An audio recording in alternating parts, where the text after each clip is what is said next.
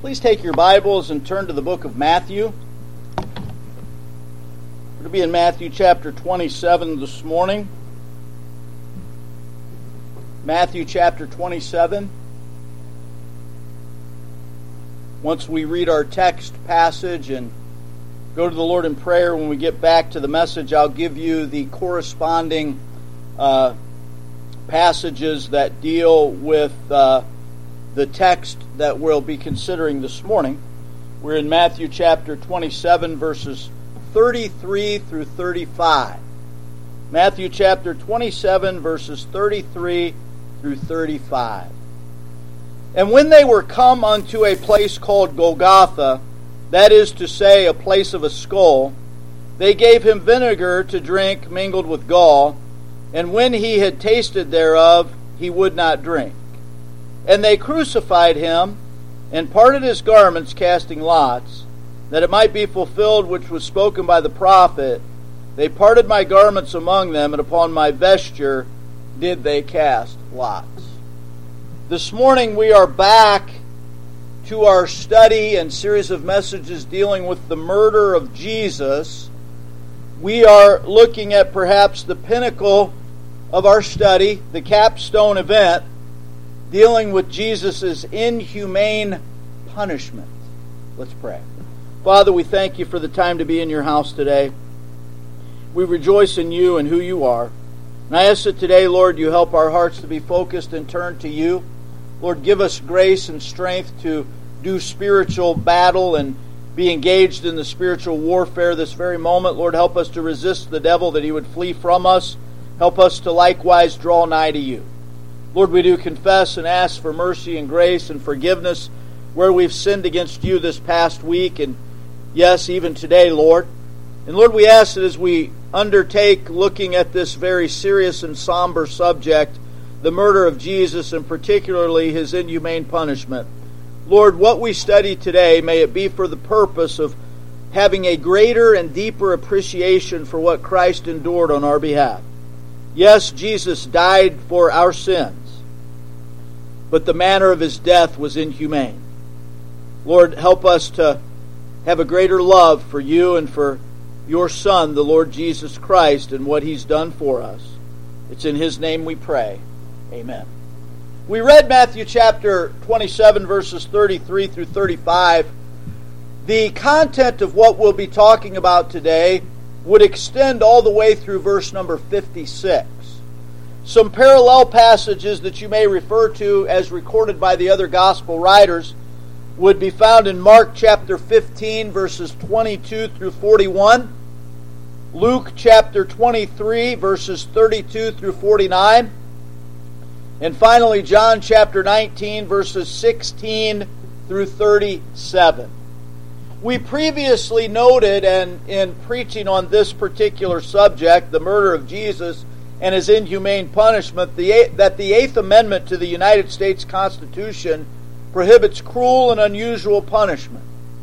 The majority of states that still practice capital punishment have adopted lethal injection as the preferred method because it is more it is more humane and it allows the condemned to achieve a quicker death. Now the Jews and Romans had no such thoughts of mercy towards the Lord Jesus Christ. There would be no dignified, humane death for Jesus. We are in the midst of studying Jesus' murder. Our study has covered at least three different parts up to this point. We've already looked at his illegal arrest and his illegitimate trial. We are in the midst of considering his inhumane punishment. And I say to you again that it is impossible for us to truly appreciate Jesus' sacrifice and what he endured on our behalf unless we understand all that he went through, and that includes his inhumane punishment. There were three ways that we intended to study Jesus' punishment and how it was inhumane. We've already looked at the first two. We looked at the emotional abuse that he went through and the mental anguish that he suffered. This morning, we turn our attention to the last way in which Jesus' punishment was inhumane, And I want to warn you that it's very graphic. And I want to, I want to give you uh, this caveat today that what we look at, I'm sure, will be very troubling to you. And it ought to be. And yet, what we're going to consider today is the physical agony. The physical agony that Jesus endured on the cross. Now, perhaps surprisingly, the Gospels are largely silent on the details of Jesus' crucifixion. There is much detail leading up to the crucifixion. There is much detail as to what Jesus says and some of his actions on the cross, but the Gospels are strikingly silent as it relates to the crucifixion details. Thus, because of that, we will look at not only the Holy Scriptures today, which ought always to form the basis for our Bible study and worship, but I will also give you multiple historical references that you can look at on your own to tie all of this together. Now, this morning we're considering the murder of Jesus and his inhumane punishment.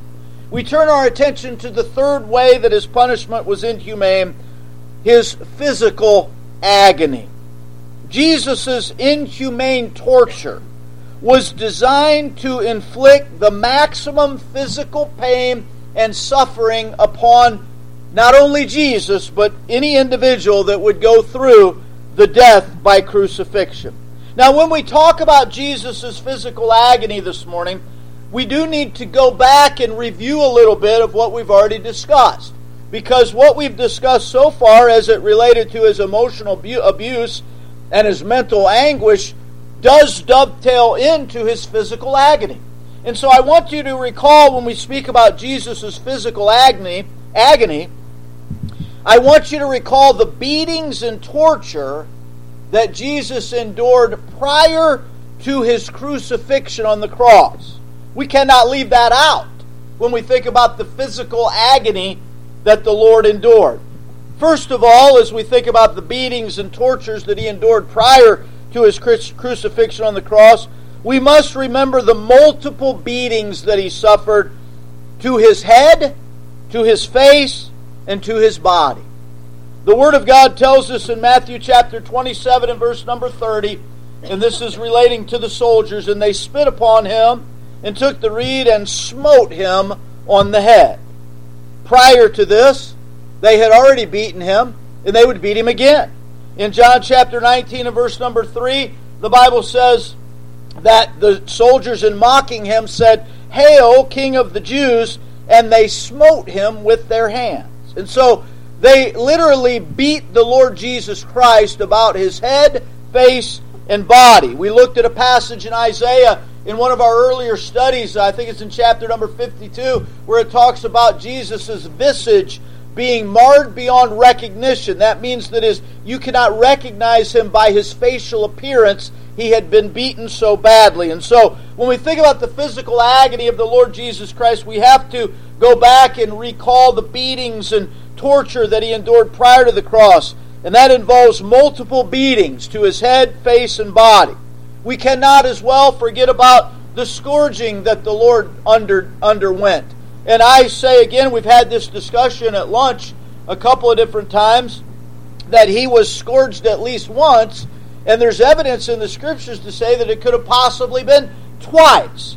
In John chapter 19 and verse number 1, the Bible clearly says, Then Pilate therefore took Jesus and scourged him. I won't go into all of the details as to what was used to perpetuate the scourging, but I remind you that this involved multiple blows upon the back. And as these blows would cut deeper into the subcutaneous tissue, it would produce first an oozing of blood from the capillaries and veins of the skin, and finally spurting arterial bleeding from the vessels in the underlying muscles. In fact, the back flesh was literally cut to ribbons. Jesus endured this beating and scourging. They placed upon him a crown of thorns. This was done in mockery, but it was also done to inflict physical agony. These thorns were not just little thorns that you might uh, prick your hand on when you're picking some type of a fruit. These were the longest, sharpest thorns available. Many of these types of thorns still grow in Jerusalem to this day. They were purported to be two inch barbed quills that would serve the purpose of penetrating deep into his head as the crown was pushed down with force and might upon his scalp. This, folks, is before the Lord ever made it to the cross. The physical agony that he endured, the beatings and torture prior to the cross. But when we think about his physical agony, we must as well spend a few moments thinking about the purpose and design of the crucifixion and the cross. Roy Stewart, who I've mentioned a couple different times and referenced a few different times in our studies, he wrote a work entitled Judicial Procedure in New Testament Times. Roy Stewart wrote this in reference to Roman crucifixion. Truly, man, in the most depraved excesses of his cruelty, never despised a more fiendish capital punishment. And so Stewart gives us insight as to how this death was inflicted on the cross by crucifixion. It was not some benign, bloodless, pain, painless way of death. No, it was designed intentionally to be inhumane. Now, the Persians were the first world power to practice crucifixion. They developed a method of crucifying victims by impaling them on a pole, raising them high above the earth, and they were left there to die. The Lord Jesus Christ, in talking about the death that he would endure on behalf of his people, references the fact that he as well would be lifted up. And he wasn't talking about being exalted, although he will eventually be. In John chapter 3, verses 14 and 15. In John chapter 3, verses 14 and 15, the Bible reads, and this is Jesus speaking, he says, and as Moses lifted up the serpent in the wilderness, even so must the Son of Man be lifted up. Verse 15. That whosoever believeth in him should not perish, but have eternal life. Jesus was literally saying that he would die on in place of and on behalf of the sinner, and he would be lifted up. He was referencing the death that he would die by crucifixion on the cross. Now, the Persians' history proves, I believe, that they were the first to practice this deadly, inhumane punishment. Now, Alexander the Great and his generals, when they were conquering and invading every part of the world, it seemed like, and establishing the Macedonian world power and world empire, Alexander and his generals brought this practice back to the Mediterranean world in Egypt and Carthage. And the Romans apparently learned the practice of crucifixion from the Carthaginians. The Romans, and particular Emperor Tiberius, designed crucifixion for the maximum agony and pain. They felt like somebody just being put to death and that death being quick was not enough punishment. And so they wanted to extend and prolong the suffering of the condemned truly crucifixion was an inhumane punishment. John MacArthur, who I've quoted multiple times, and I'll let you know again, we're going to reference a number of his uh, works today, a number of his thoughts from his book on the murder of Jesus. MacArthur wrote this The Romans had perfected the art of crucifixion in order to maximize the pain, and they knew how to prolong the horror without permitting the victim to lapse into a state of unconsciousness that might relieve the pain.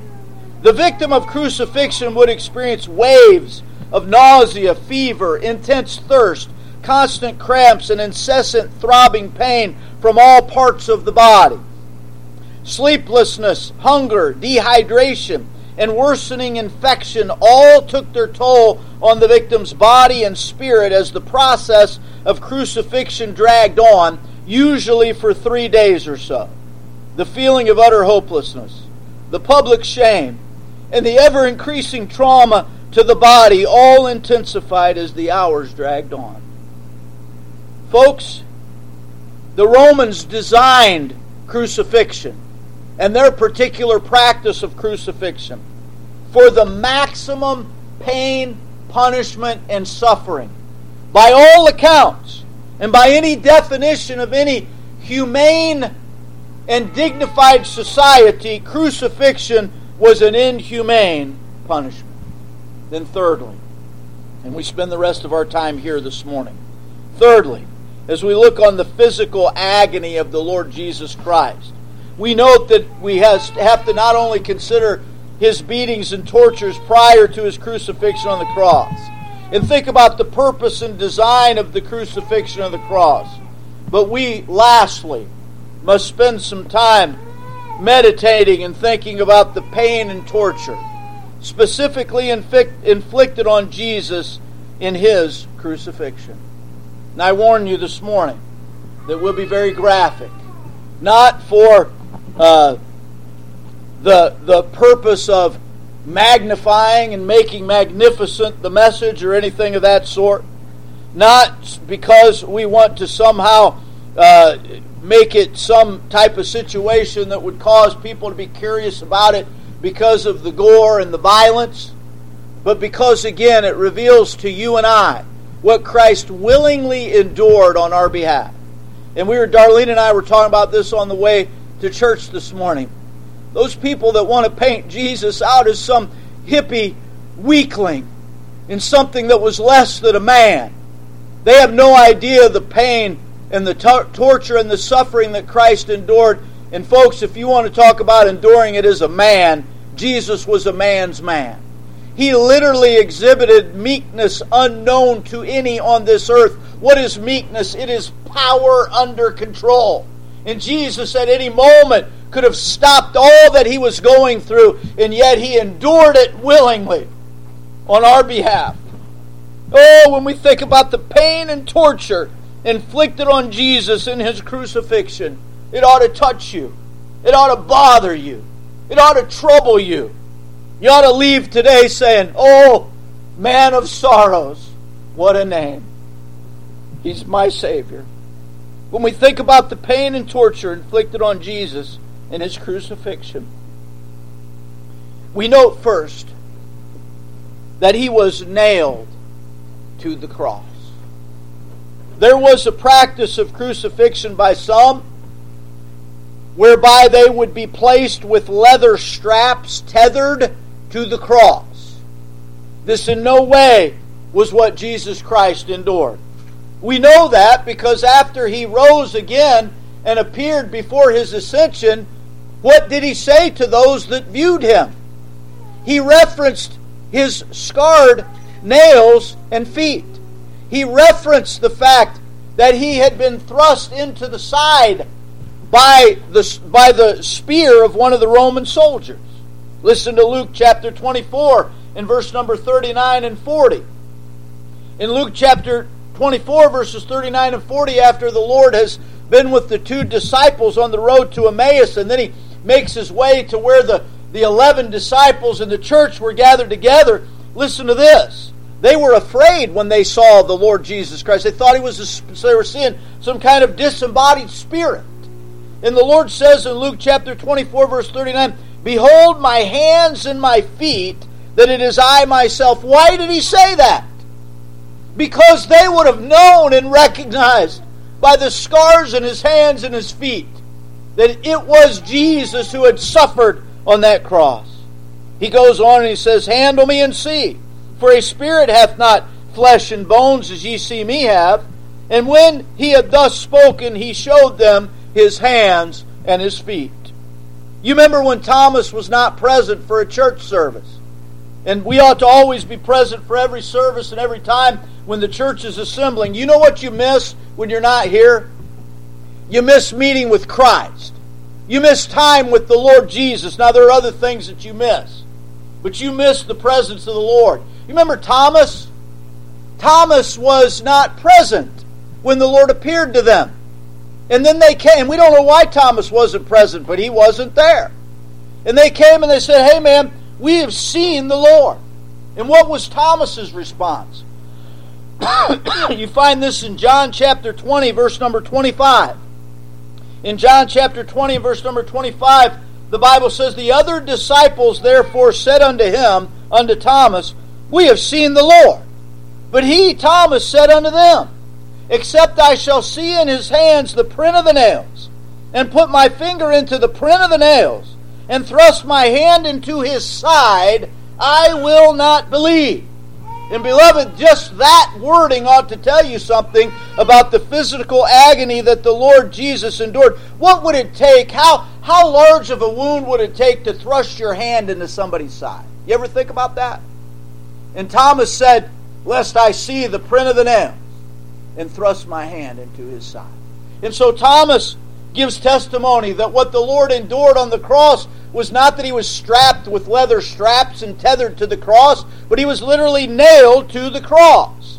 Now, I draw from John MacArthur's work entitled The Murder of Jesus and also from a man by the name of C. Truman Davis, who is a, a surgeon and physician. He wrote some time ago an article entitled A Physician's View of the Crucifixion of Jesus Christ. I cite both of these this morning. And I say to you that Jesus Christ was nailed to the cross.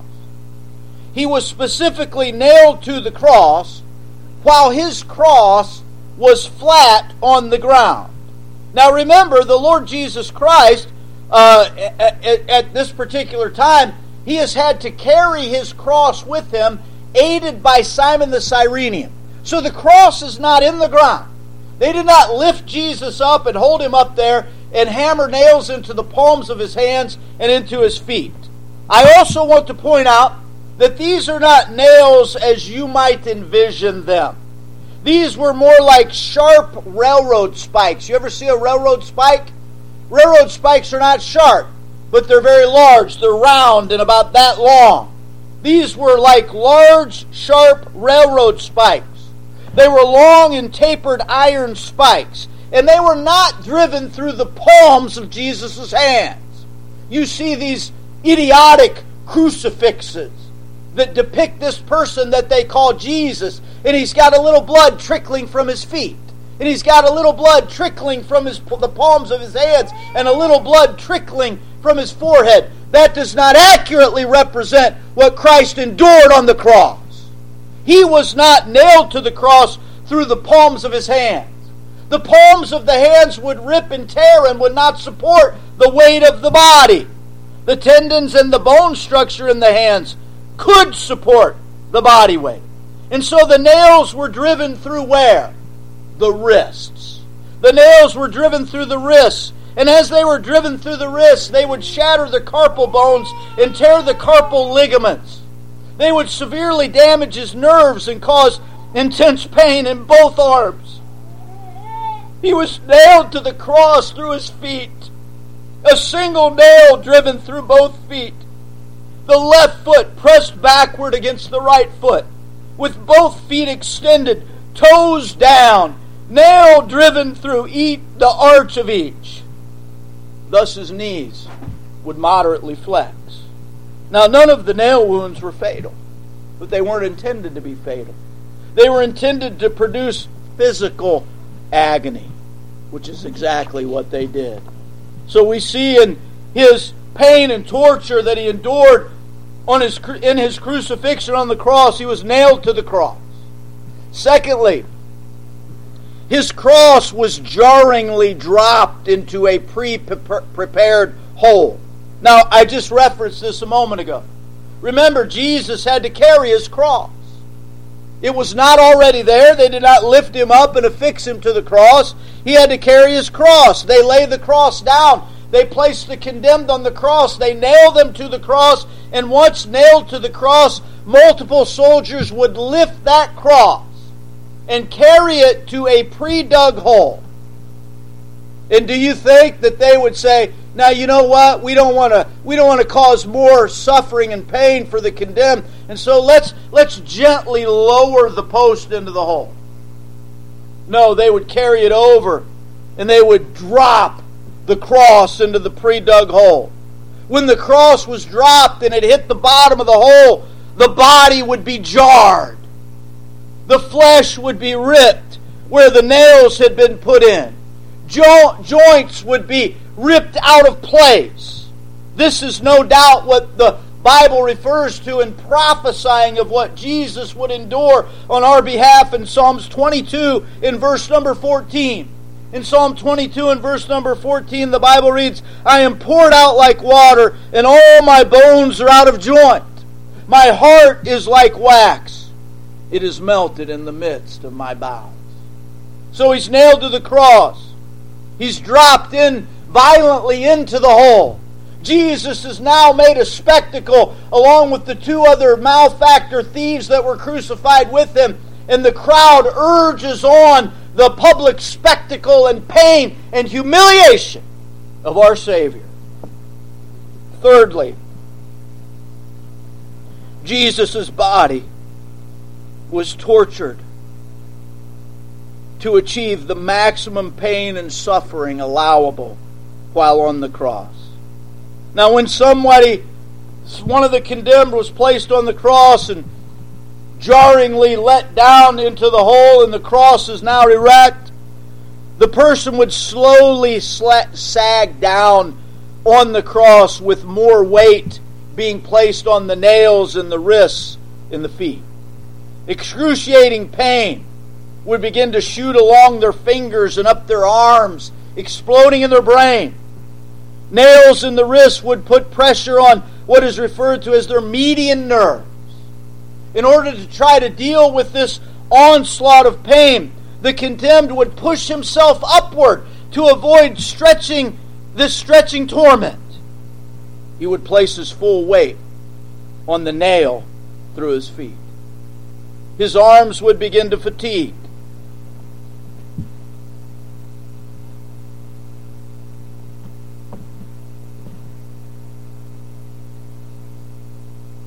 Great waves of cramps would sweep over his muscles, knotting a deep, relentless, throbbing pain. All of this stretch and torture, or this stress and torture, would result in severe dehydration. The Lord experienced this on the cross. In John 19 and verse number 28, the Bible says, after this, Jesus, knowing that all things were now accomplished, that the scripture might be fulfilled, saith, I thirst. This again is a fulfillment of the prophecy contained in Psalm 22.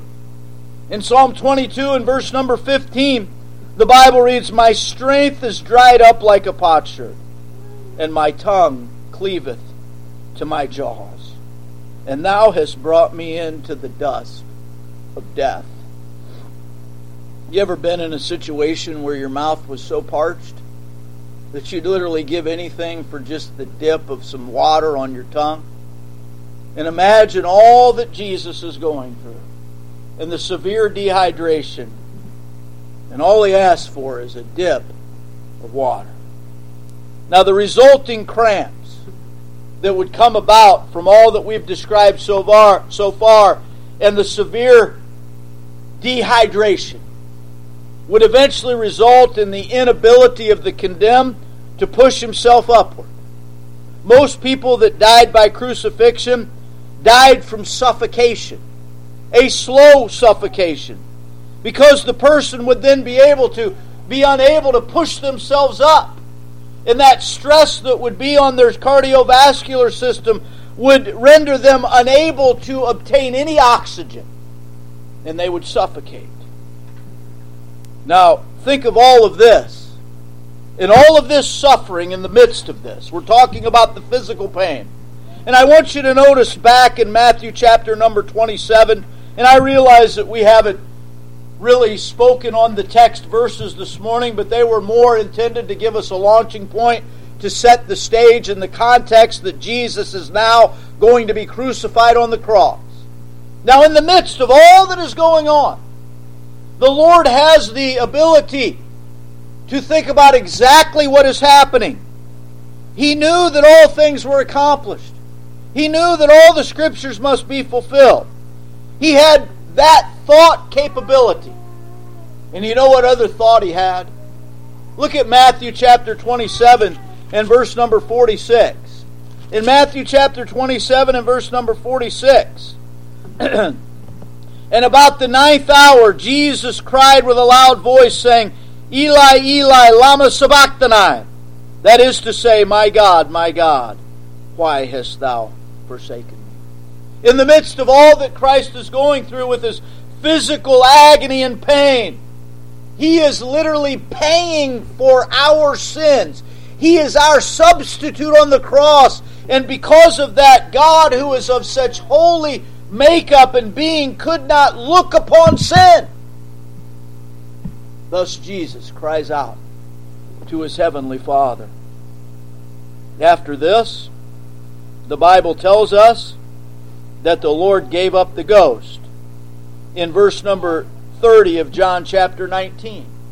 In John chapter 19 and verse number 30, the Bible says, When Jesus therefore had received the vinegar, he said, It is finished. Therefore, again, signifying that he had complete and utter control of his thoughts and everything of the faculties of his mind. He knew that all Scripture had to be fulfilled, and then he would give up his life. No man would take it from him. John chapter number 10.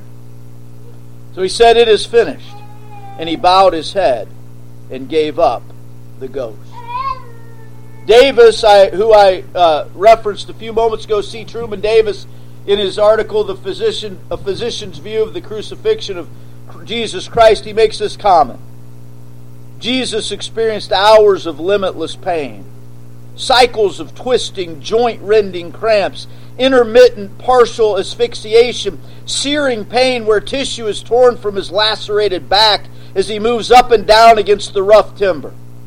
Then another agony begins a terrible crushing pain deep in the chest.